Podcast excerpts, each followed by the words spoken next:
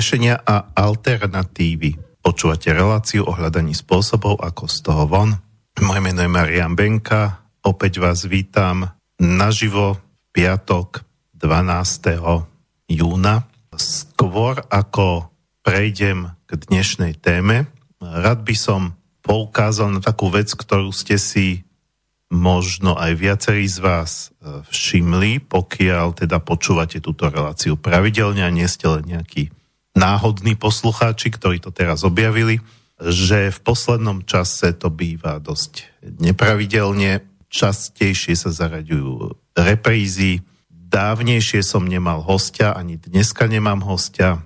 Nekomentoval som to, kým nedošlo k nejakému jasnému rozhodnutiu z mojej strany, už to istý čas cítim, že táto relácia pre mňa akoby vyčerpala svoje možnosti a proste nejdem to nejako celé rozoberať, viac menej mám pocit, že po tých vyše troch rokoch ako keby už sa to trošku, aspoň z mojej strany to stratilo taký ten drive, taký ten možno aj v rámci Zemaveku, kde teda pôsobím ako zástupca ako zástupca šéf-redaktora viac pribudlo veci.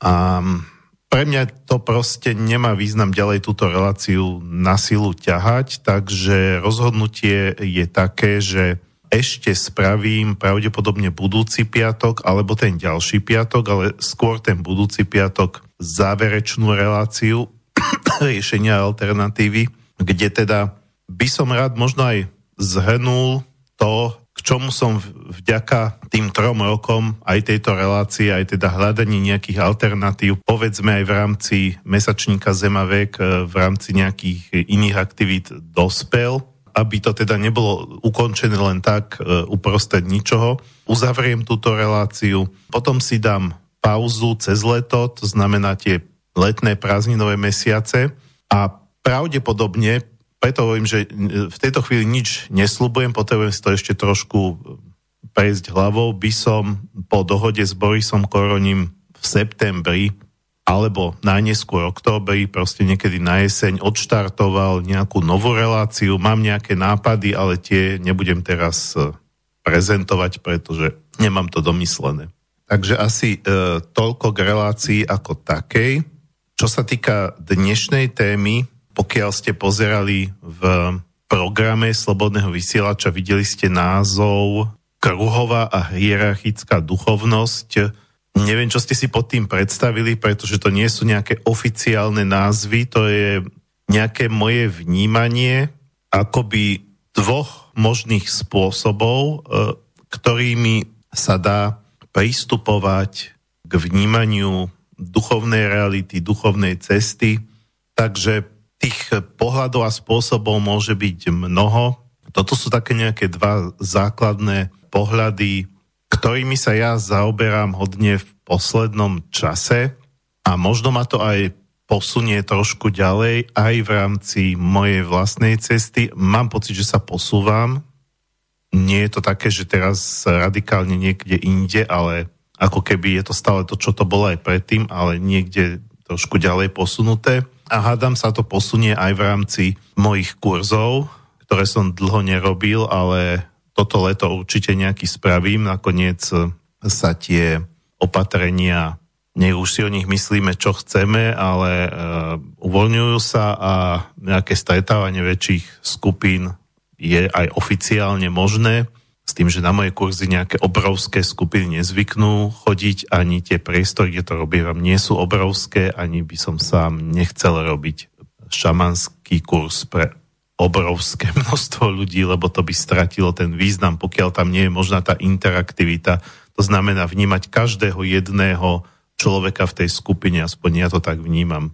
A práve na tých šamanských kurzoch alebo sedeniach alebo aj bubnovačkách, keď som sa zúčastňoval v minulosti takých stretnutí, kde ľudia prišli, zabubnovali si, porozprávali sa, nebolo to také vážne šamanenie, tak e, vždy sa sedelo v kruhu. A v kruhu sa sedí aj v tých e, pôvodných domorodých spoločenstvách, odkiaľ ten šamanizmus e, pochádza Dokonca v mnohých kultúrach príbytky sa stávajú kruhové. či už sú to nejaké indiánske typy, či už sú to nejaké chatrče, povedzme hlinené alebo iné, alebo či sú to iglu snehové. Teda kruh sa v týchto tradíciách považuje za základnú, základný tvar ako keby celého vesmíru, napokon planéty, slnko, všetko je v tvare guľovom, čo keď si premietneme na dvojrozmernú plochu, tak je to kruh. V mnohých týchto kultúrach sa stavali posvetné kamenné kruhy. Napokon aj rok prebieha v kruhu, tak ako sa aj Zem točí e, alebo obieha okolo Slnka. Teda prebieha to od jary do jary alebo od zimy do zimy, už ako to vezmeme, ale vlastne zase sa vraciame tam. Takisto dennie kruh, pochopiteľne, od rána do rána, od večera do večera. Takže pretože tento spôsob e, duchovnosti je spojený e, s prírodou a v prírode všetko funguje v cykloch a v kruhoch, tak aj toto myslenie je, dalo by sa povedať, kruhové. A čo tým myslím, keď hovorím o kruhovom myslení? Predovšetkým e, v kruhu neexistuje hierarchia. To znamená, že nedá sa povedať, že by vôbec v tých kmeňových spoločenstvách neexistovala hierarchia.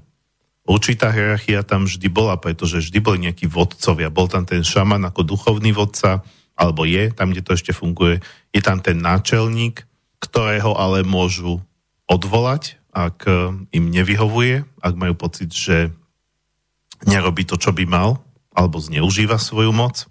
Takže z môjho pohľadu tieto kmeňové spoločenstva sú jediné alebo posledné zvyšky na svete, kde ešte funguje skutočná demokracia, tak ako fungovala aj u starých Slovanov, ale o tom sme tiež hovorili v niektorej z týchto relácií. Takže nedá sa povedať, že by hierarchia vôbec nebola, že je tam čistá anarchia, čo by bol ako opak, e, a, a čisté rovnostárstvo, ale do veľkej miery to tam funguje v kruhu, to znamená, že všetci sme si rovní všetci sa v tom kruhu môžeme zísť, môžeme si povedať svoj názor a môžeme spoločne rozhodnúť o nejakej záležitosti kmeňa. Z pohľadu duchovného tento kruhový pohľad znamená, že nevnímate nejakú, alebo príliš nevnímate nejakú duchovnú hierarchiu e, v tom zmysle, že niečo je nižšie a niečo je vyššie, i keď tá duchovná realita sa delí na nejaký horný svet, stredný svet a dolný svet, nie je to myslené v tom zmysle, že ten horný svet je nejaký najvyšší alebo najduchovnejší a ten dolný svet je nejaký duchovne nízky. Dolný svet je viac spojený s matkou zemou a horný svet je viac spojený s nebeským otcom ale nie je to nebo a peklo v zmysle povedzme kresťanskom. Nie je to myslené tak, že tá spiritualita dolného sveta alebo spiritualita Matky Zeme, ktorá je zároveň spiritualitou hmoty, pretože Matka Zem je telo, Matka Zem je hmota, tá nám poskytuje fyzickú potravu, tak z pohľadu týchto šamanských kultúr to neznamená, že toto hmotné, toto zemské je nižšie ako to nehmotné, ako to nebeské. To sú dva rovnocenné princípy, e, z ktorých každý je ale úplne iný, nie úplne, ale je iný a treba rozvíjať rovnomerne obidva. To znamená, že e, pokiaľ e, sa bavíme o duchovnosti, ktorá je tzv. kruhová, tak táto duchovnosť dbá na rovnomerný rozvoj všetkých vašich častí, bez toho, aby sa hodnotilo, že nejaká tá časť je vyššia alebo nižšia, alebo že nejaká tá časť je duchovnejšia alebo menej duchovná. Keď prejdem k tomu, čo nazývam hierarchickou duchovnosťou, to je niečo, čo je viac zdôraznené povedzme v kresťanstve, alebo aj v iných západných náboženstvách. Povedal by som, že aj v tých východných, lebo tam máte nižšie čakry a vyššie čakry. Idete od nejakej spodnej čakry až po najvyššiu a mali by ste vlastne aj tú životnú energiu, či už ju nazývate kundalíny, či alebo živa, alebo akokoľvek, mali by ste ju viesť e, smerom hore, to znamená akoby do nejakých vyšších sfér. A z tohto pohľadu, ako keby ste sa mali, ako keby ste mali vystupovať po nejakom rebríku od toho základného živočíšneho, budového, telesného, cez emócie, potom ďalej cez mentálnu sféru. Emócie sú ako keby už niečo vyššie, potom nad nimi ešte niečo je mentálna sféra, kauzálna sféra a potom až k niečomu najvyššiemu, k, e, nejakej absolútnej jednote. Z kresťanského pohľadu, aspoň ako ho chápem ja, lebo nie som kresťan a nie som ani teológ, takže nemôžem povedať, že by som do toho videl, ale ako to vnímam ja, teda, že by som do toho videl nejako odborne, ale ako to vnímam ja, tak človek by mal takisto stúpať hore, aj keď v kresťanstve sa neriešia nejaké čakry a nejaké sféry a svety, Možno, že áno v nejakej kresťanskej mystike, ale tak ako ten pohľad chápem ja, tak človek by mal ako keby sa ťahať smerom k Bohu, ktorý, ktorý už mi ho tak, on je síce akoby všade a vo všetkom, ale tak nejako mentálne, obrazovo v našich predstavách ho aj tak vnímame niekde hore. Takže je tu nejaká ako keby opäť nejaká vertikála, nejaký rebrík, E, kde by sme my mali vystúpať. A ja nehovorím, že jeden z týchto prístupov alebo princípov je horší a že jeden je lepší. Myslím si, že jednoducho, tak ako som hovoril o nebeskom otcovi a matke zemi ako o dvoch základných princípoch e, v, tých, e, v tej prírodnej duchovnosti a povedal som, že nedá sa povedať, ktorá z týchto dvoch, ktorý z týchto dvoch princípov je lepší, lebo oni sú, to je v podstate to, čo Číňania nazývajú yin a yang, e, mužský a ženský princíp. Každý z nich tvorí polovicu kruhu, tak takisto nemôžem povedať, že tým, že mne je bližšie ten, to šamanské, tak áno, je mi bližší ten e, kruho, kruhový prístup, ale sám som prišiel na to, že ak sa mám posunúť ďalej, tak potrebujem sa zaoberať aj tým hierarchickým. Že keď zostávam len v tom čisto kruhovom a ten hierarchický ako keby ignorujem, tak e, sa na tej mojej ceste neposúvam ďalej. K tomu som dospel. Aktuálne to znamená povedzme posledný rok, dva. Nie je to aktuálne, že posledné týždne ale trvalo mi nejaký čas, kým som si to v sebe spracoval a kým e, som si to nejako v sebe pomenoval a že dneska som v štádiu, keď o tom dokážem hovoriť. Ja viem, že je to hovorenie v nejakých symboloch a že možno nie každému je to jasné, kto to teraz počúva a každému ani to nemá byť jasné, pretože ani mne to nie je úplne jasné v tej slovnej mentálnej rovine a preto je mi jasné, ako často teraz používam slovo jasné v tejto chvíli, že každý, kto to počúva, toto, čo ja teraz rozprávam, takto v ňom môže evokovať niečo iné. Že to môže pochopiť inak, ako to vnímam ja, alebo že to môže vnímať inak, ako to vnímam ja, pretože to bude vnímať cez svoju osobnú životnú skúsenosť, ale tak je to v poriadku. Nie je to o tom, že ja tu teraz hovorím nejakú pravdu, ktorú vy by ste mali pochopiť a keď, keby som mal nejakú kvázi šamanskú školu, tak by som vás z toho skúšal a keď ste to nepochopili tak ako ja, tak by som vám dal zlú známku a keď ste to pochopili tak ako ja, tak vám dám dobrú známku. E, toto je taký ten školský prístup, že keď e, to, keď to poviete tak, ako je to v učebných osnovách, tak ste dobrý žiak a keď e, vy máte iný názor, ako, ako majú učebné osnovy, tak ste zlý žiak ale tu žiadne učebné osnovy nie sú. A ja ani neriešim, že by som tu hovoril o nejakých duchovných pravdách, alebo že tak toto má byť.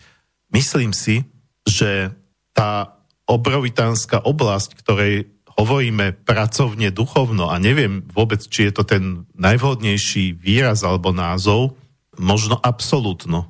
Keď poviem absolútno, tak sa mi to zdá ešte vyššie ako duchovno, ako keby duchovno bola len podmnožina toho absolútna, e, keď poviem absolútno ako tá všeobjímajúca jednota. Tam, kde už je všetko so všetkým zjednotené a tým pádom nemôžu byť žiadne rozpory, nie je tam už žiadna dualita, čiže aj, tá, aj to rozdelenie na mužský a ženský princíp už neplatí. Tam je to všetko v jednote. Takisto neplatí to rozdelenie na jednotlivé náboženstva a ich prístupy. Všetko je tam v jednote. Ale to neznamená, že my by sme si kvôli tomu teraz mali zaviesť nejaké jednotné svetové náboženstvo, pretože proste tam nie sme. Skoro nikto. Možno naozaj pár osvietených jedincov, veľkých duchov, histórie bolo v tom stave absolútneho zjednotenia, ale bežní ľudia tam nie sú a preto bežní ľudia potrebujú nejaké vodítka, nejaké štruktúry, nejaký systém ktorý samozrejme nemusí byť ortodoxný. A preto ani ja toto neberiem ortodoxne a nemyslím si, že ani by tam bola nejaká striktná hranica a že by som mohol kategoricky povedať, že e, povedzme tento šamanizmus alebo prírodné duchovno je duchovno kruhové, alebo teda také rovnostárske, kde, kde, kde, kde, je to všetko na jednej rovine a nie je tam nič vyššie a, a nižšie a, a na druhej strane treba kresťanstvo je striktne len, len teda hierarchické a všetko je tam v nejakej štruktúre, v nejakej pyramíde. Áno, ono sa stalo zrejme takým viac hierarchickým, keď sa založila rímsko-katolícka církev a vlastne prestalo fungovať to pôvodné kresťanstvo, ktoré bolo založené na komunitách a na vlastne kruhoch. Ale práve kresťanstvo učí, že sme si všetci rovní pred Bohom. Takže tam je tiež aj ten kruhový princíp v tomto. Takže to nevnímam tak, že e, by som to mohol e, jednotne priradiť alebo jednoznačne priradiť, ale hovorím to o nejakých dvoch, spôs- dvoch uhloch pohľadu a každý z tých uhlov nám prináša niečo iné. A je fajn, keď vieme obsiahnuť oba tieto pohľady. Aspoň pre mňa. Až sa možno postupne jedného dňa dostaneme do štádia alebo do stavu, keď zistíme, že je to všetko jedno tieto dva prístupy ako keby boli pravou a ľavou nohou, na ktorých sme kračali, ale keď už sme dokračali do istého štádia, tak ich vlastne prestaneme potrebovať. Ja tam zďaleka nie som, aby som ich prestal potrebovať, preto o nich hovorím. Vnímam to tak, že ten kruhový prístup viac ako keby, ale tiež nie na 100%, ale viac, zodpovedá ženskému princípu, alebo teda tomu jinovému princípu, prijímajúcemu, všeobjímajúcemu a ten hierarchický prístup e, zodpoveda viac e, mužskému, jangovému princípu, tomu akčnému, tomu napredujúcemu, tomu, ktorý, sa, ktorý si potrebuje vytýčiť nejaký smer. V kruhu viac menej, ako keby ste smer nemali. Môžete mať smer samozrejme, že či smere hodinových ručičiek alebo proti smeru hodinových ručičiek sa v tom kruhu pohybujete, ale stále sa aj tak vraciate na to isté miesto, e, keď sa pohybujete v kruhu. Ovšem bohatší o tie skúsenosti. Teda keď obídete celý kruh a začnete znova ten kruh obchádzať, e, už ste ako keby bohatší o tú skúsenosť toho predchádzajúceho a ten ďalší kruh je už ako keby o otáčku vyššie. Takže z toho dostávame špirálu. A špirála je pre mňa symbol, ktorý spája kruh a hierarchiu. Pretože v špirále sa pohybujeme v kruhu, ale stále vyššie a vyššie.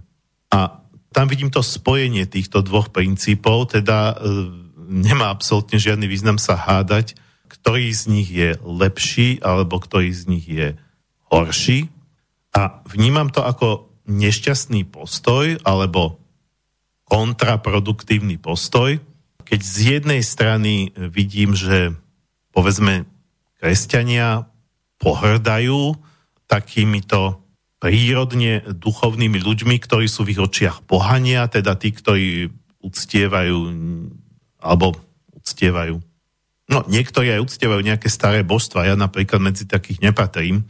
Ja neriešim nejaké staré božstva alebo staré panteóny, ale proste z pohľadu mnohých kresťanov, lebo ich to tak aj učia, tak e, takíto prírodne duchovní ľudia sú pomílení, nenasledujú Boha a proste dokonca podľa niektorých sú, sú, sú v osídlach satana alebo pod vplyvom satana sú ako keby zvedení z tej cesty. Na druhej strane, a bol to aj môj prípad, ale už nie je, ale bol to môj prípad, viacerí ľudia, ktorí sa zaoberajú takýmto prírodným duchovnom alebo rôznymi ezoterickými duchovnými smer, smermi tak sa pozerajú na kresťanov ako na fanatikov, na, na ľudí, ktorí, ktorí sa podriadujú nejakej autorite, ktorá častokrát žije sama hriešne a ktorá im vlastne káže, ako majú žiť, ako nemajú žiť a, a práve z pohľadu týchto ľudí potom zase tí kresťania sú tí, ktorí vlastne zišli uh, z pravej cesty a nikdy sa k Bohu takýmto spôsobom nedostanú. V oboch prípadoch to vnímam ako bludy. V oboch prípadoch si myslím, že treba povedať, že vy nemôžete posudzovať druhého človeka, ako to je medzi ním a Bohom, lebo to je medzi ním a Bohom. Vy do toho nevidíte. Vy nemôžete povedať, či len na základe toho, k čomu sa ten človek hlási, alebo čo rozpráva. Už čo rozpráva vám možno viac povie, ako, a, napovie, ako to, k čomu sa hlási. A ešte viac vám napovie pocit z toho človeka. Či ho vnímate, že je autentický, že je úprimný, alebo či ho vnímate, že je falošný, že, že z toho duchovna má len nejakú pózu a z akéhokoľvek duchovna. To je jedno, či, či je to kresťanstvo, či je to šamanizmus, či je to buddhizmus, či je to e, čokoľvek. Ale či má tú úprimnosť a takisto, takisto ho môžete posudzovať podľa činov. Hoci zase, posudzovať by ste nemali nijak. Nemali by ste vôbec, a myslím si, že toto je univerzálne pravidlo, ktoré sa nájde v kresťanstve. Kristus povedal, neviem teraz presne, ako to bolo, ale zhruba v tom zmysle vidíte smietku v, v oku blížneho svojho a brvno vo vlastnom oku nevidíte. Čiže inými slovami Kristus tiež povedal, neposudzujte tých druhých. Lebo neviete, povedzme, spravil niečo, čo vy vnímate ako zlý čin, ale možno to spravil zo zúfalstva. Vy neviete, v akej situácii, neviete, akú má minulosť za sebou, neviete, čo všetko v ňom pracuje, pod akými je tlakmi a tak ďalej. Ale toto je aj v šamanizme neposudzovať druhých ľudí. Tam neviem takúto okrídlenú vetu povedať, pretože šamanizmus nemá vyloženie nejakého veľkého majstra alebo učiteľa. Ale ja sám viem od Alicie, ktorú som tu viackrát spomínal, ako to je argentínska šamanka, ktorá ma veľmi ovplyvnila, bol som na viacerých jej e, seminároch, ktorá hovorí, že keď chcete pracovať šamanským spôsobom, prvá vec, pravidlo číslo jedna, nikoho neposudzujte a neodsudzujte. A tak ako by sme nemali posudzovať a odsudzovať ľudí, tak by sme podľa mňa nemali posudzovať alebo odsudzovať ani duchovné cesty, metódy náboženstva ako také. A zaraďovať si ľudí, aha, tak ty si kresťan, tak ty si teda taký a taký, alebo ty si pohan zase z druhej strany. Takéto tie prestrelky. Ja musím povedať, že môj šamanský pohľad na svet, alebo prírodne duchovný pohľad na svet, ktorý ja si myslím, že ho mám celoživotne, ale tak systematicky a vedome a cieľne sa tým zaoberám od roku 98 1998 samozrejme, tak si myslím, že ten môj pohľad posunulo to, že som sa párkrát zúčastnil na akciách, ktoré organizovali kresťania, zväčša v Čechách, ale aj na Slovensku. A boli to akcie otvorené, to znamená, že vítaní boli aj veriaci iných e, náboženstiev alebo neveriaci, e, dokonca teoreticky tam mohol prísť aj ateista, aj keď čo by tam hľadal pokiaľ teda to tým účastníkom nevadilo, že je to vedené v kresťanskom duchu, ako bolo teda, ako bolo teda aj napísané. Kde som mal možnosť sa aj e, rozprávať s viacerými kresťanmi, e, s ľuďmi, teda, e, z ktorých mnohí ma príjemne prekvapili vzhľadom na to, aké som mal predtým predsudky a možno mi pomohli, nie, že možno určite mi pomohli vniesť do tej mojej cesty niečo nové, niečo, čo som nenachádzal v tom šamanizme, ale aj keď si myslím, že keby som to tam hľadal, tak by som to tam našiel, aj v tom šamanizme. Ale mne to bolo sprostredkované cez, cez týchto kresťanov. Napríklad vďaka ním som pochopil význam utrpenia. Čo si myslím, že je veľmi silný prvok, utrpenie Krista na kríži a tak ďalej, veľmi silný prvok práve v tomto náboženstve. Význam utrpenia ako niečo, čo nás očistuje, ako niečo, čo by sme nemali, nemali by sme mať za cieľ vyhýbať sa utrpeniu. Jasné, že takisto by sme nemusíme byť masochisti a cieľene to utrpenie vyhľadávať, ale to bol jeden z takých aspektov. A druhý taký silný aspekt, e, ktorý mi kresťanstvo dalo, tak to bola práve tá Áno, prijatie aj určitej hierarchie, uvedomenie si, že ja naozaj nie som Boh a že Boh je niečo viac ako ja. A to vás potom odvedie od takého toho naivne ezoterického pohľadu, ktorý je stelesnený v takých tých knižkách typu Secret a vesmírny objednávkový servis, že vy máte od Boha právo čokoľvek žiadať a on vám to musí splniť. To kde sme. Čiže na rozdiel od mnohých iných šamanistov alebo ľudí z takéto tej ezoterickej scény, ja nemám problém používať výraz Pán Boh tak ako sa používa e, v kresťanstve. To znamená myslieť na Boha ako na pána. To, to oni ako, to sú ľudia, ktorí absolútne, ktorí povedia, že brfuj, akože zase nejaké tam fanatizmy náboženské, ktoré sa snaží, že ty máš poslúchať Boha. Nie, ty máš seba poslúchať a ísť podľa seba. No, ale akého seba? Podľa svojho ega? Tak potom sa ale nikam nedostaneš ak podľa svojho pravého ja, podľa svojej duše, podľa svojej podstaty, tak to je vlastne Boh. To je časť Boha vo mne. Takže keď nasledujem svoju dušu, nasledujem Boha. Nie je rozpor. A oni povedia, že Boh je len láska, len všeobjímajúca láska. A stále len odpúšťa a tým pádom ty si môžeš robiť, čo chce. Čo chceš a ešte obvinia kresťanov alebo katolíkov, že aha, oni to majú také, že vyspovedaš sa a môžeš si robiť, čo chceš. Ale oni sa aspoň vyspovedajú človeče. A ty čo robíš?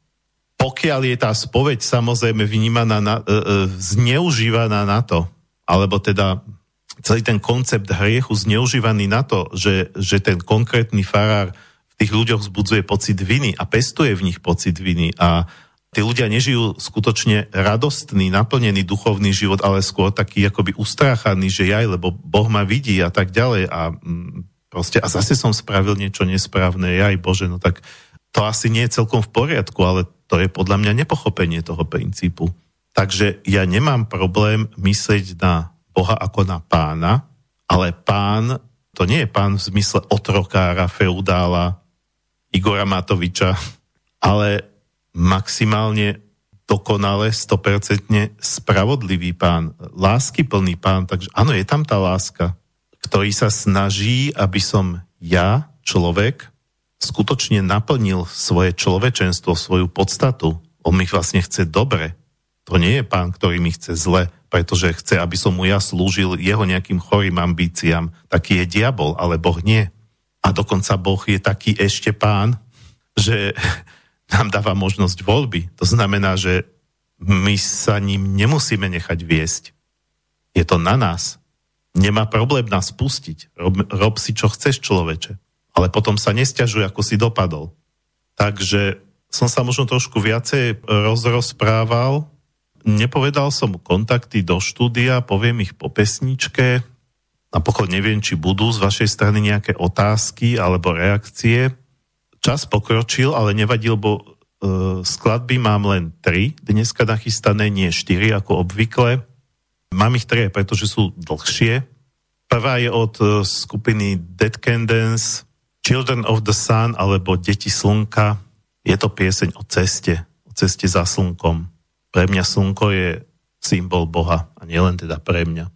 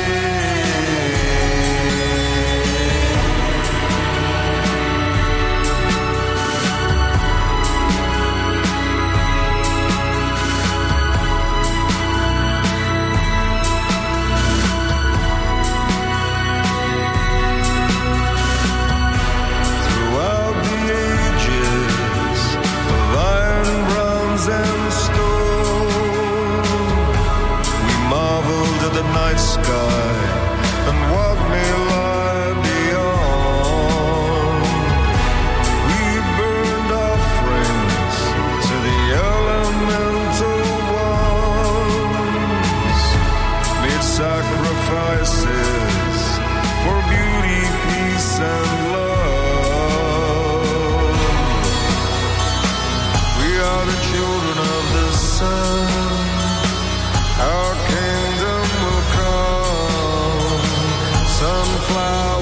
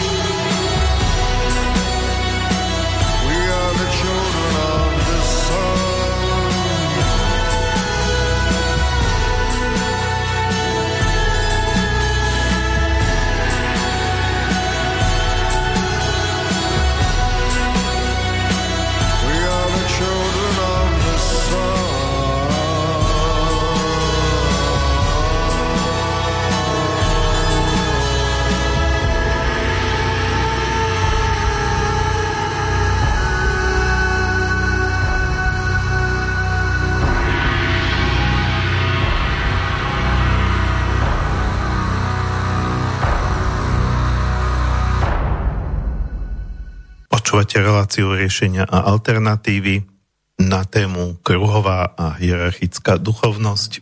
Nepovedal som to teraz kontakty do štúdia, ale tak sú všeobecne známe svoje na webovej stránke Slobodného vysielača. Každopádne povedať ich treba, takže 0951 485 385 alebo studiozavinač slobodnyvysielac.sk sú kontakty, pokiaľ máte nejaké otázky k tomu, čo hovorím, alebo pripomienky, vaše vlastné názory, čokoľvek sa chcete k tomuto vyjadriť.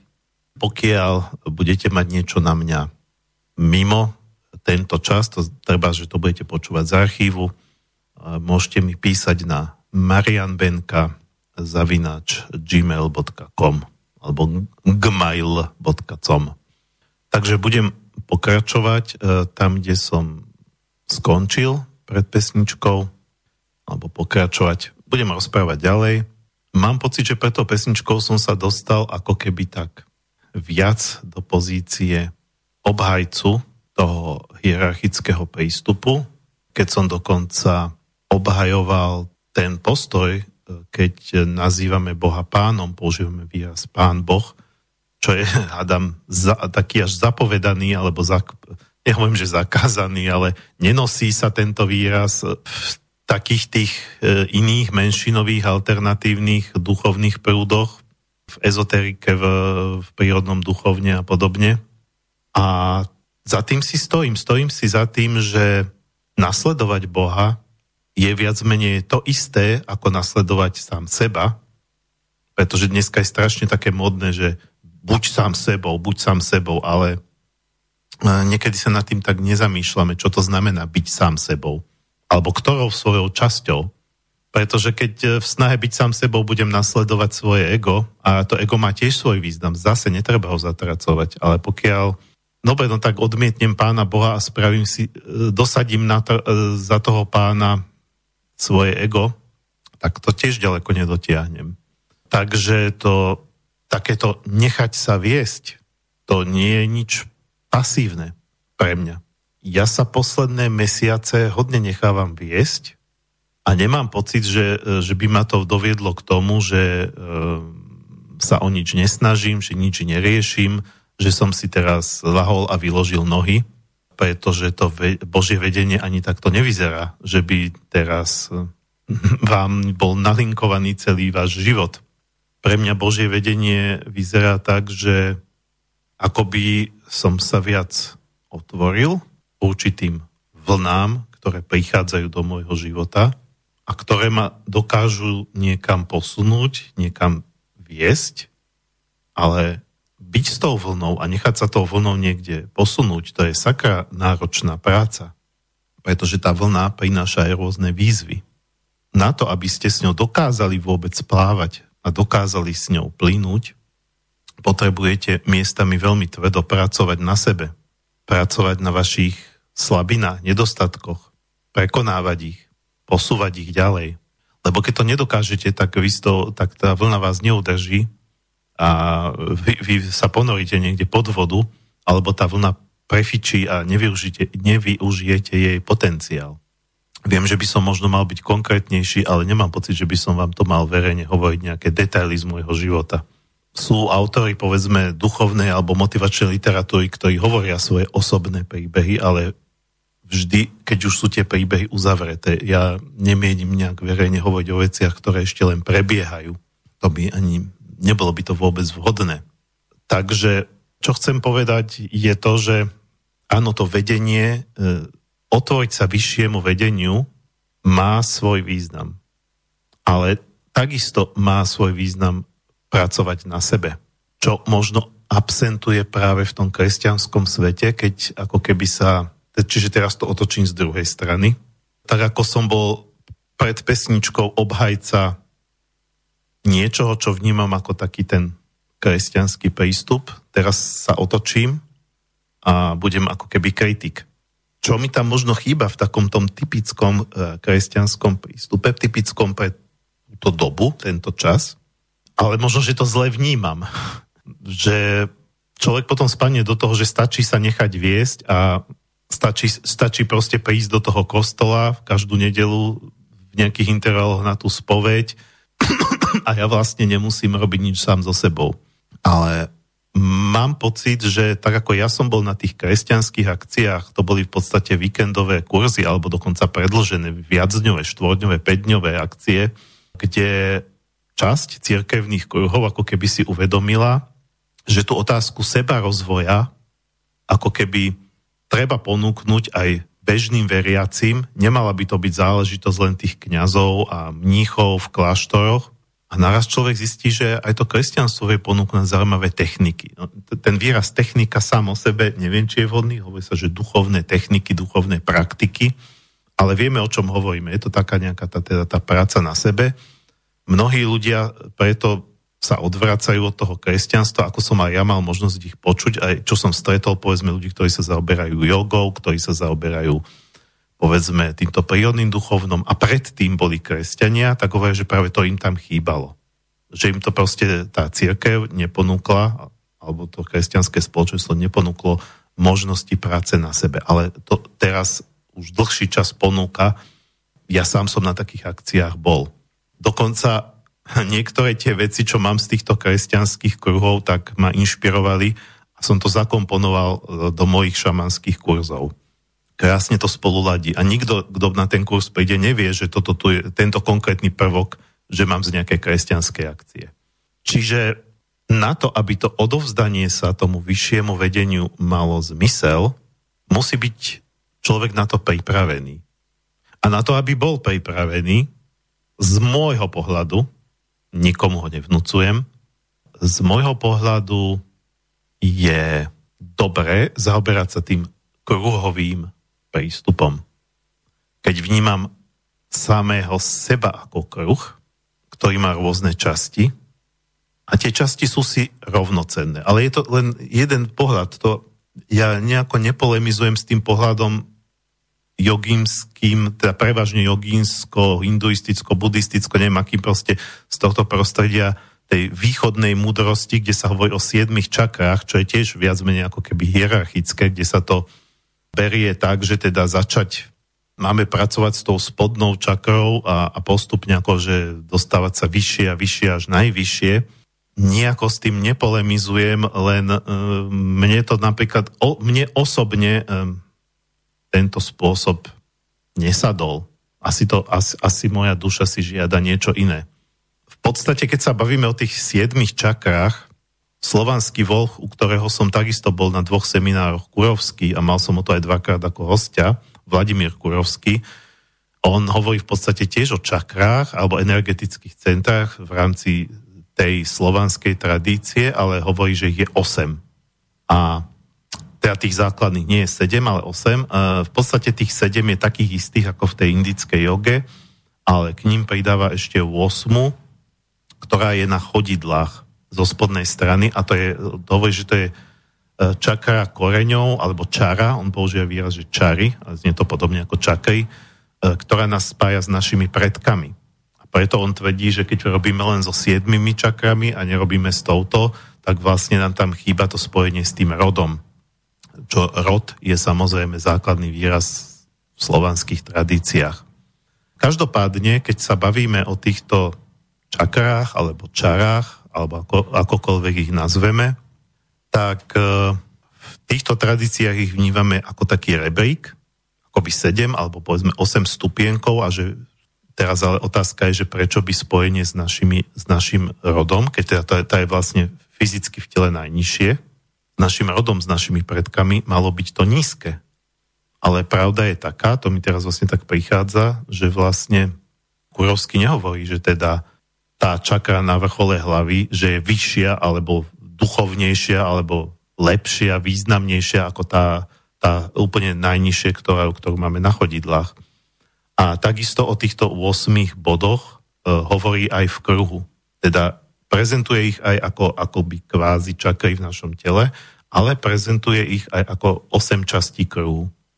S tým, že ak sa máme pohnúť vyššie, čo už je ten hierarchický prístup, duchovne vyššie, tak potrebujeme mať všetkých tých 8 častí na samých vysporiadaných.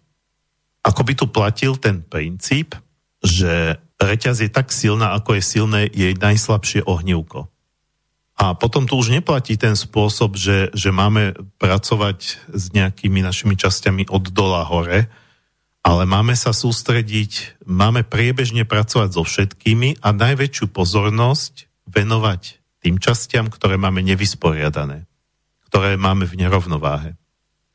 Mňa veľmi inšpiroval uh, indiánsky kamenný posvetný kruh práve podľa tejto šamanky Alicie. Posvetné kamenné kruhy nie, je len, nie sú len indiánska záležitosť, je to záležitosť rôznych e, prírodných kultúr, kde sa vlastne postaví kruh s kameňou a určité kamene na určitých svetových stranách symbolizujú nejaké časti našej bytosti. V prípade tohto kruhu, s ktorým som pracoval aj fyzicky, aj mentálne, lebo pozemok nevlastním, takže fyzicky si to postaviť v tejto chvíli neviem.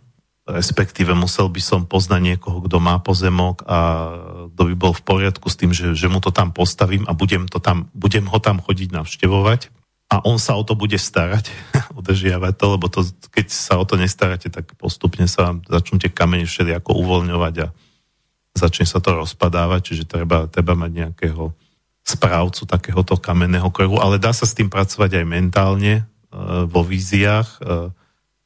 Paneláku v obývačke si to nepostavíte, alebo keď tak nejakú maketu, aj to je dobre.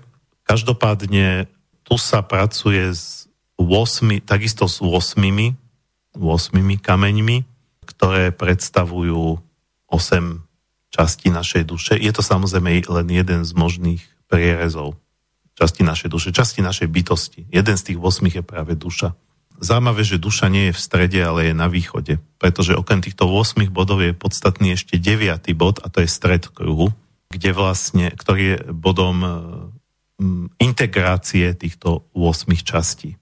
A ten kruh vás vlastne nabáda k tomu, aby ste tie vaše jednotlivé časti spracovávali, dostávali ich do rovnováhy a keď ich budete mať v rovnováhe všetkých 8, tak v tom strede ich zintegrujete a môžete sa spolu s celým kruhom akoby posunúť o tú otáčku vyššie. A pokiaľ sa s tými častiami pracuje a prechádza sa, tak by sa mal v určitom poradí a tak ako Kurovsky začína s čakrou, ktorá nás spája s našim rodom, s našimi predkami, tak takisto tu na kameň na juhovýchode je kameňom predkov a to spojenie s našimi predkami, s našim rodom, e, s ľuďmi, e, s významnými ľuďmi v rámci našej rodiny, ale aj povedzme aj nášho národa ako takého.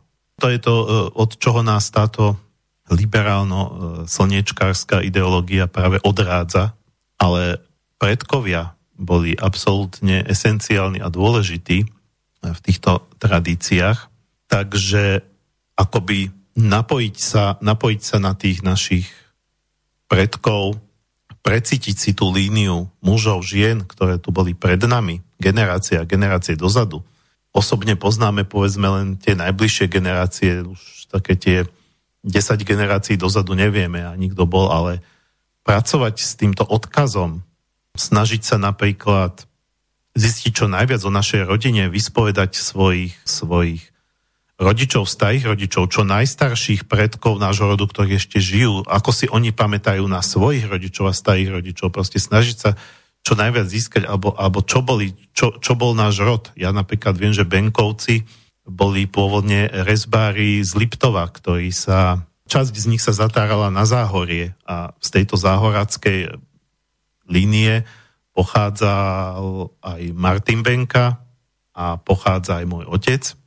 A s týmto spojením, to je teda akoby jedna tá časť toho kruhu, toto keď sa nám odrezáva, tak sa nám vlastne znemožňuje duchovný pokrok. Potom, keď ideme ďalej, tak na juhu je kameň, ktorému sa hovorí vnútorné dieťa.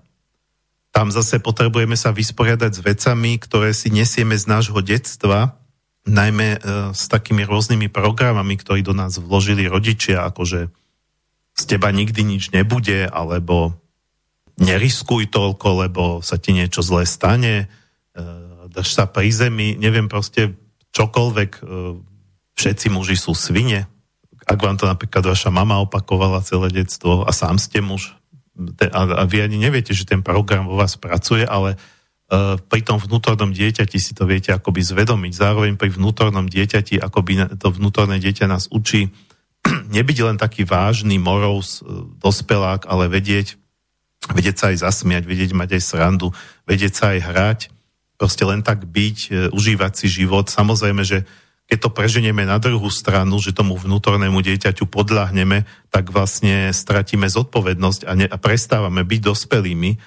preto hovorím o rovnováhe. Čiže, čiže to vnútorné dieťa je akoby tá časť nás, ktorá to dieťa v nás, ktoré si nesieme z detstva budeme si to niesť až do smrti, kde by sme mali teda hľadať nejakú rovnováhu medzi dieťaťom a dospelým, aby sme nezabudli byť tak trochu aj deti, pretože to dieťa v nás nám môže dať aj takú hravosť a kreativitu a možno vďaka tej hravosti prídeme na nejaký úžasný nápad. A zároveň teda tam e, môžeme riešiť nejaké situácie, ktoré súvisia s tými negatívnymi programami alebo deštruktívnymi programami, ktoré do nás vložili či už naši rodičia, alebo učitelia, alebo iné dospelé osoby v čase, keď sme boli deti. Ale tam si treba pripomenúť, že už deti nie sme, už sme zodpovední za svoj život. To, že nechať sa viesť Bohom, čo som hovoril predtým, nás nejako nezbavuje zodpovednosti za naše životy. A súčasťou tej zodpovednosti je aj zbaviť sa tých programov, ktoré do nás vložili iní, keď sme boli ešte deti a boli sme tým pádom ľahšie manipulovateľní. Tejto manipulovateľnosti, ak sme sa doteraz nezbavili, tak je najvyšší čas. Dobre, e, potom vlastne na strane juhozápadnej je kameň, ktorý sa volá sen a e, myslí sa tým akoby životný sen alebo vízia, to znamená, že e, to je tiež jedna z častí s ktorou by sme mali pracovať. To znamená, nemali by sme žiť len tak, ak teda chceme duchovne raz, nemali by sme žiť len tak zo dňa na deň, že teda len zabezpečiť základné potreby a do práce z práce a deti zo školy do školy a tak ďalej, ale mať aj nejaký náš sen a ten sen by zase nemal byť asi v tom zmysle, že mať Mercedes-Benz a, a zarábať dvakrát toľko, ako zarábam teraz. Ale to asi chápeme, netreba to rozvádzať. Každopádne v týchto aj šamanských kultúrach sa snom e, pripisuje obrovský význam aj tých snom, ktoré sa nám snívajú počas noci. Ale keď vieme mať ten veľký životný sen a také, také tie denné sny, zase v rámci rovnováhy, keď do toho upadneme, tak sa nás bude len taký zasnívaný rojko, ktorý len sníva a nič nerobí. Takže áno, v rámci rovnováhy. Akákoľvek z týchto častí, o ktorej hovorím, by, mal, by sme sa mali snažiť ju dostávať do rovnováhy. To znamená, že príliš veľa škodí a príliš málo takisto škodí. A v tom je už aj ten kruhový princíp. Teda tu nie je ten hierarchický pohľad zvádza k tomu, že keď niečo je vyššie a niečo je nižšie, tak to vyššie je dobré a to nižšie je zlé. A teda my by sme mali čo najviac toho vyššieho mať a čo najmenej toho nižšieho.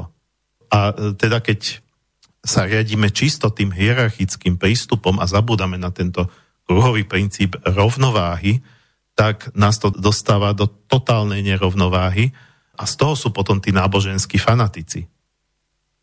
Tí, ktorí proste nasledujú len to vyššie a to nižšie majú neporiešené. Nevysporiadané. Ono ich to raz dobehne skôr či neskôr. Takže e, to bol sen a potom na západe je kameň, ktorému sa hovorí vnútorná žena. A vnútorná žena to je ženský princíp v nás, aj v mužoch. Aj keď pre ženy má vnútorná žena väčší význam ako pre mužov, pretože je to ten princíp, ktoré, ktorý oni stelesňujú aj svojim pohlavím Každopádne aj muž by sa mal zaoberať svojou vnútornou ženou, pokiaľ sa jej nevenuje, tak zase nie je v rovnováhe a vnútorná žena to je takéto vnútorné prežívanie, to sú vzťahy. Vzťah je niečo, čo navonok vyzerá, že je to navonok. Teda ja mám vzťah s nejakým iným človekom a sú nejaké vonkajšie prejavy toho vzťahu, že, že, že sa navštevujeme, že trávime spolu čas, že sa povedzme objímeme, ak sme partneri, tak sa spolu milujeme, rozprávame sa spolu. To sú síce tie vonkajšie, ale podstata vzťahu je vlastne vnútorná, pretože, pretože je to o tom, čo ja k tomu človeku cítim predovšetkým. To, čo k nemu cítim vo vnútri, sa potom prejavuje na vonok v mojich činoch a v tom, ako sa s ním bavím a či vyhľadávam jeho prítomnosť a tak ďalej.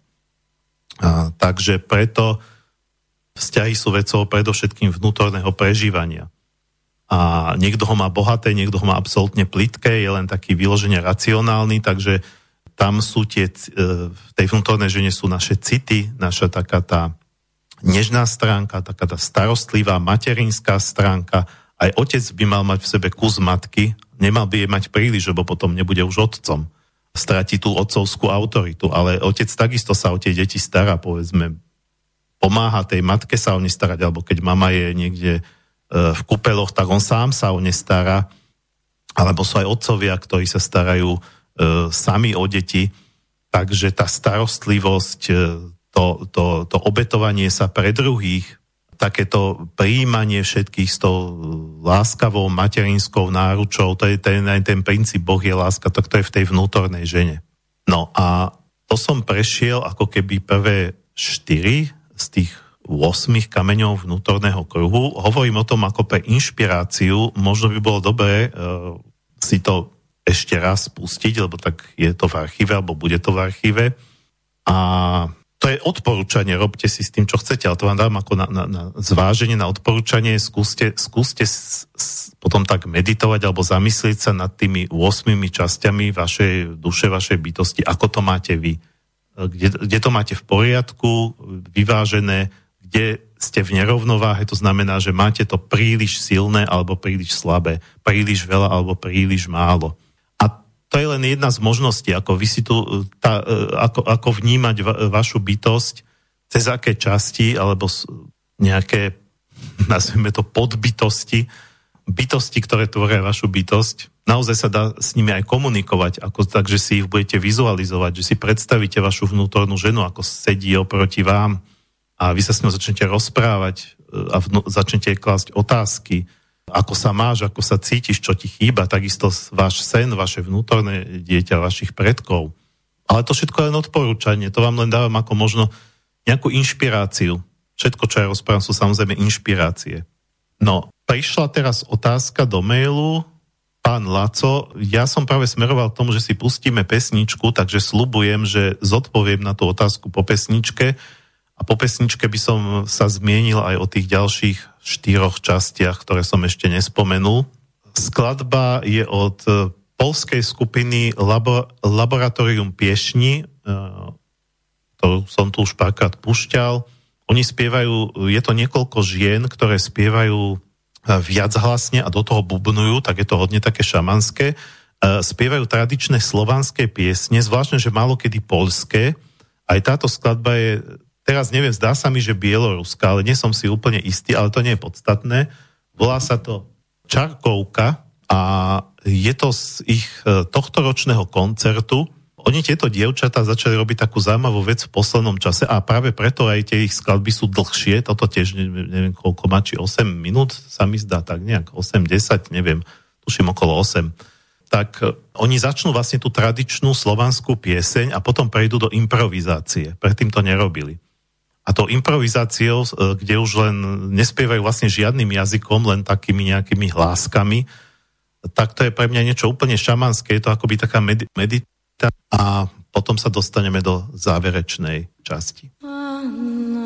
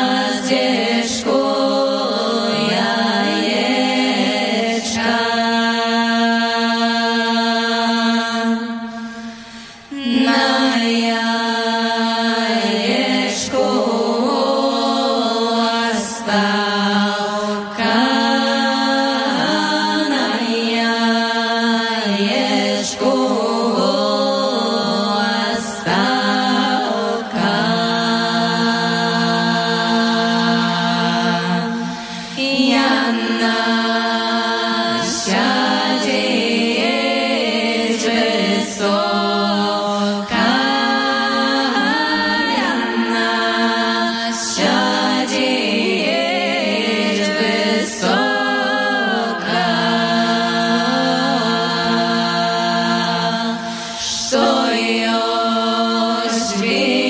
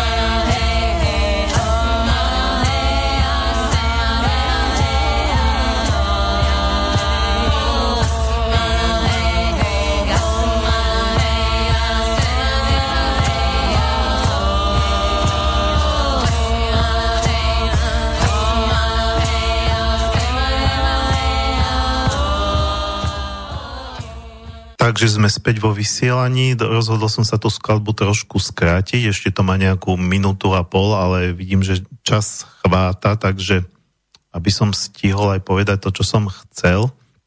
Otázka, ktorú poslal pán Laco pred pesničkou je Dobrý deň, pozorne vás počúvam a chcem sa opýtať, či existuje technika, filozofia, spoločenstvo alebo iný spôsob, ako každú časť spomínaného kruhu a kruhu ako celok dostať do rovnováhy pokiaľ si s tým človek nevie poradiť sám. ja na tú otázku zodpoviem, ale dovolím si ešte už teda v krátkosti troška to zrýchlím, popísať tie, ďalš, tie ďalšie štyri časti.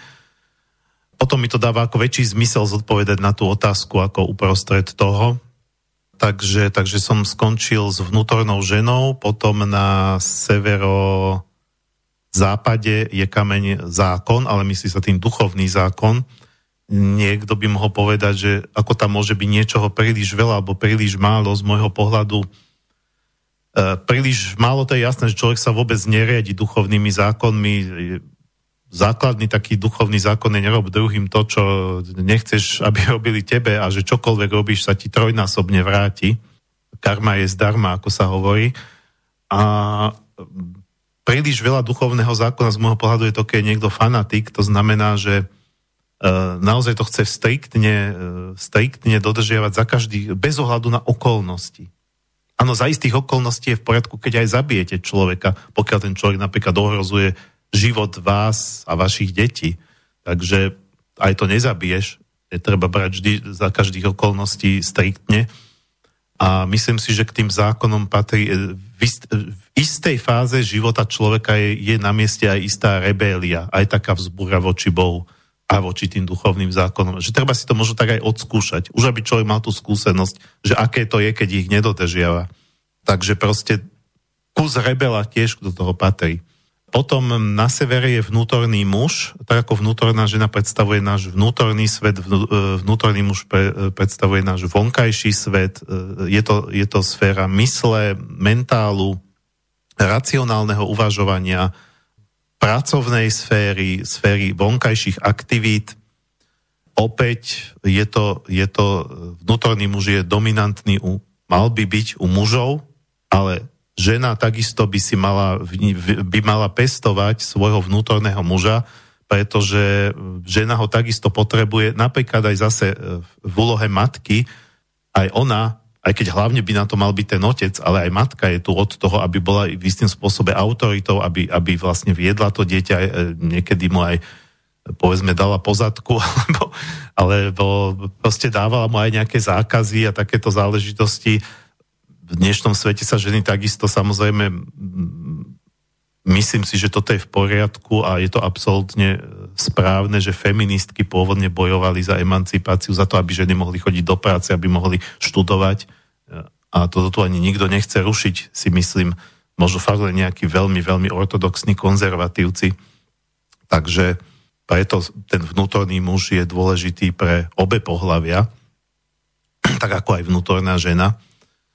Nemá to nič s homosexualitou alebo heterosexualitou, to je úplne iná téma takže som to slúbil zrýchliť. E, po mužovi v tom kruhu, keď ideme, tak to je severo-východ, tam je, tam je vlastne kameň, ktorý sa nazýva láska, alebo srdce. A to je tá vyššia láska. Taká tá bežná ľudská je povedzme v tej vnútornej žene, ale taká tá vyššia láska, teda nie, nie že ku konkrétnemu človeku, ale láska ako princíp. Dokonca Alicia, od ktorej som sa to učil, hovorila, že, že, že, že toto je kameň dôležitý pre liečiteľov, pretože to je, to, už je to, to je už to prežívanie jednoty, spojenia s ostatnými bytostiami, prijímanie, láska je prijímanie. Liečiteľ, pokiaľ nie je schopný cítiť spojenie e, s tým človekom, ktorý za ním príde ako pacient, cítiť s ním jednotu a cítiť k nemu lásku, tak ne, nebude dobrý liečiteľ. A potom posledný kameň na východe je duša a to je to spojenie s Bohom. K tomu sa dostaneme akoby na konci tej cesty tým kruhom od predkov až k duši a potom, ale ešte viac, v koncepte tohto kruhu sa vníma ten stred. Duša to je teda to, že či, aby som to teda ešte k tomu krátko, tento kameň je dôležitý, či žijeme v súlade s Bohom alebo proti nemu, či, či teda žijeme v súlade s niečím, či je niečo aj vyššie v našom živote. Ale pokiaľ nemáme tieto veci, až vyššie, no už prechádzam do tej hierarchie. Čiže z kruhu idem zase do tej, preto hovorím, že to, ten hierarchický prístup a ten kruhový nie sú ako dva od, odlišné vesmíry. Oni v skutočnosti fungujú paralelne, súčasne. Sú to len dva rôzne e, pohľady. Ale ke, až keď prejdeme celý ten kruh, potom sa nám dá ísť vyššie. No, e, takže e, toto som preletel veľmi rýchlo, ale myslím si, že ani nemá zmysel o tom, mo, možno sa, by sa o tom dala napísať celá kniha ku každému, ku každému z tých 8 bodov, ako keby jedna kapitola. A dostávam sa tým pádom vlastne k tej otázke, ako sa s tým dá pracovať? No tá otázka má viacej. No filozofia, e, keď sa bavíme, že filozofia, tak to je práve to učenie tých pôvodných kmeňov a hovorím, že konkrétne tento, kamen, tento kruh, kde je týchto konkrétne 8 častí, vychádza z toho, ako, e, vychádzam z toho, ako, ako nás to učila tá Alicia, ale ono to bolo od kmeňa ku kmeňu rôzne. To znamená, že v inom kmeni mohli mať povedzme kameň na severe mohol mať iný význam. Preto hovorím, že toto nie je nejaká ortodoxia. A keď sa stretnete v nejakej inej knižke takéto šamanistickej e, s posvetným kruhom, kde tým svetovým stranám budú preradené iné významy, áno, stretnete sa s množstvom rôznych variant.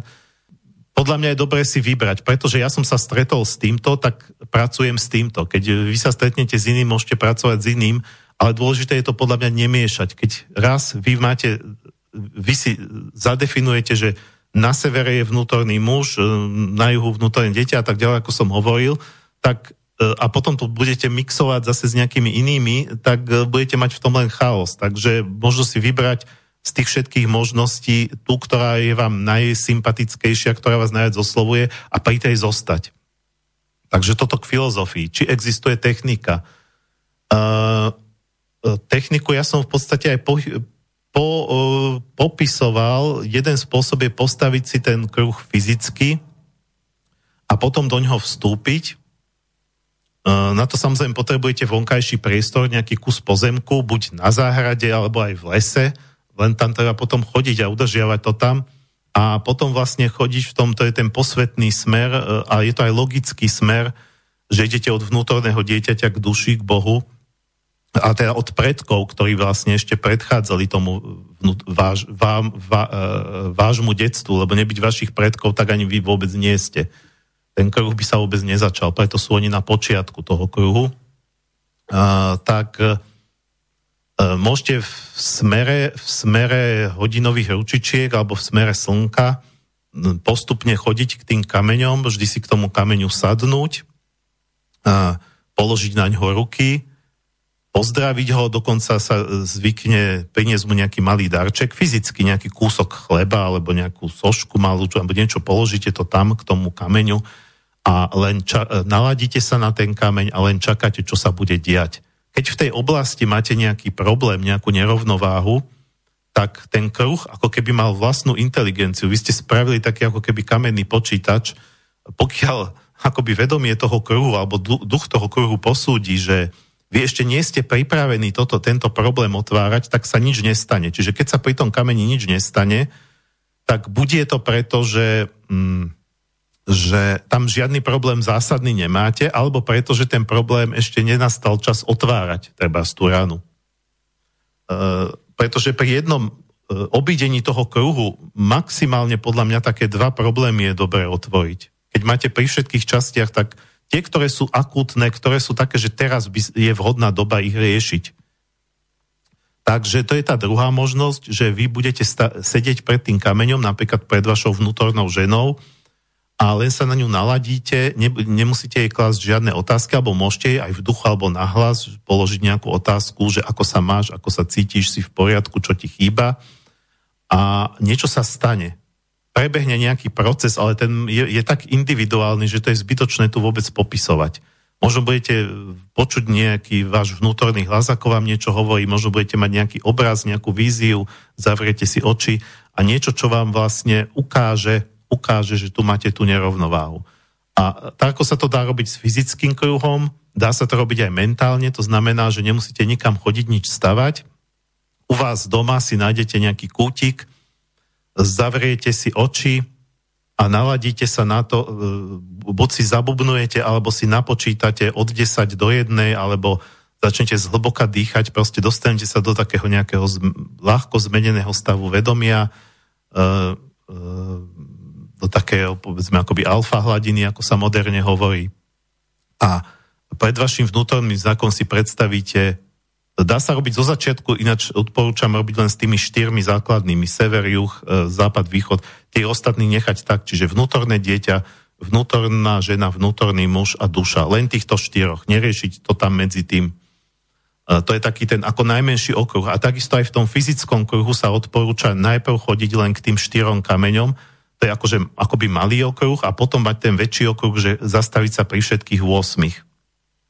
Takže e, pred vašim vnútorným zrakom si nechať vyvstať va- vaše vnútorné dieťa, ukáže sa vám, možno bude vyzerať ako vy, keď ste boli dieťa nejakým iným spôsobom, predstaviť si ho ako bytosť, ktorá stojí pred vami a opäť položiť mu otázku, ako sa cítiš, ako sa máš, chýba ti niečo, si v poriadku, a z toho proste niečo začne, nejaký proces. Ale to je len proces, ktorý vám ukáže, že pomôže vám uvedomiť si, že tu a tu by ste mali niečo robiť. A potom ešte len začne tá práca v tom vonkajšom živote, že sa, že sa budete snažiť pokúšať, ja neviem, keď máte slabého vnútorného muža, napríklad tak ja, treba zbojova, venovať sa bojovému umeniu, alebo keď máte slabú vnútornú ženu, tak uh, venovať sa viac kráse, poézii, uh, ale to len len tak, akože strieľa od boka, to môže byť Ehm, tých vecí, možností je x, niekedy pomôže sa treba za inak obliekať. Ehm, napríklad som poznal ženu, ktorá keď zistila, že má slabú svoju vnútornú ženu, tak začala nosiť sukne. Ehm, dovtedy si sukňu nikdy neobliekla. Takže čo začnete konkrétne robiť, je potom na vás. Takže to je spôsob, ako, sa to, ako si to môžete skúšať u vás doma spoločenstvo, neviem o takom spoločenstve, som otvorený tomu, keby niekto, kto to počúva, treba aj ten pán Laco, mi vedel sprostredkovať nejaký pozemok kdekoľvek na Slovensku, kde majiteľ toho pozemku by bol v poriadku, že sa to tam postaví, ale že sa, keď sa to postaví, že na tým bude aj dohliadať a nebude to tam búrať, lebo už sa mi je stalo, že sme to niekde postavili a potom ten človek tam chcel robiť nejakú prístavbu, tak ten uh, kamenný kruh uh, zlikvidoval. A keby taký kruh bol niekde postavený, no tak potom okolo neho by mohlo vzniknúť aj nejaké spoločenstvo ľudí, ktorí by sa tam pri tom kruhu pravidelne stretávali. Ale to by musel byť ústretový majiteľ toho pozemku. Ideálne, keby na tom pozemku bol aj nejaký domček, nejaká chatka, kde by sa dalo utiahnuť v prípade mm, zlého počasia. No a ja budem robiť koncom augusta, predpokladám, ešte nemám presný termín, e, kurz na Orovnici, kde to robievam, ale tam je to síce moja kamarátka, ktorej to patrí ten priestor, konská farma na Orovnici pri Novej Bani, ale ona nie je ochotná sa o ten kruh starať, chápem aj, má toho veľa, Takže u nej sme to raz aj postavili v lese a sa to tam rozpadlo, lebo sa o to nikto nestaral. Takže tam to ja stavať nechcem. Ale e, každopádne budeme na tom kurze robiť aj s týmito princípmi, s týmito časťami podľa tohto kruhu, kruhu, len to tam nebudeme stavať. Čiže pokiaľ sa chcete k tým častiam dozvedieť viac, tak je aj možnosť sa prihlásiť na ten môj kurz. Len hovorím, že v tejto chvíli nemám ešte dohodnutý jasný termín, ale napísať mi môžete na mariambenka zavinač gmail.com ak máte záujem. No, takže teraz som hodne zrýchlil, pretože viem, koľko minút má tá posledná skladba. Uh, možno som zrýchlil až zbytočne, ťažko sa ten čas odhaduje, čiže ešte mám pár minút na to, aby som k tomu niečo dodal. Nemyslím si, že sú veci vyššie a nižšie v tom zmysle, že by sme si ich takto mali rozdeliť v živote a mm, k tým vyšším akoby sa utiekať a tým nižším sa vyhýbať alebo nimi pohrdať. Nehovorím, že som dôchodca, ale onedlho budem čerstvý 50 a to už je dosť na to, aby človek viac menej mal jasno mal by mať už v tomto veku jasno, ja chvala Bohu mám, aká je nejaká kvalita mojej duše, kam to mňa tiahne. Samozrejme na druhý svet sa nechystám odísť v najbližšej dobe, takže mám ešte, myslím si, že pomerne veľa času pred sebou na to, aby som ešte rôzne veci rozvinul, ale necítim to tak, že by som mal všetko, čo som doteraz ako keby vybudoval, zbúrať a začať od znova. hoci človek nikdy nevie, niekedy príde aj taká chvíľa. Každopádne môj, môj pohľad, ktorý je ovplyvnený všetkým možným, ale najviac tým šamanizmom a tam zostáva to gro, je to pohľad, v ktorom sa cítim najlepšie, ale cítim sa v ňom najlepšie, ako som zistil vtedy, keď, keď si robím také výlety, alebo aj do iných pohľadov, ako som spomínal, tých kresťanov a obohacujem si to svoje.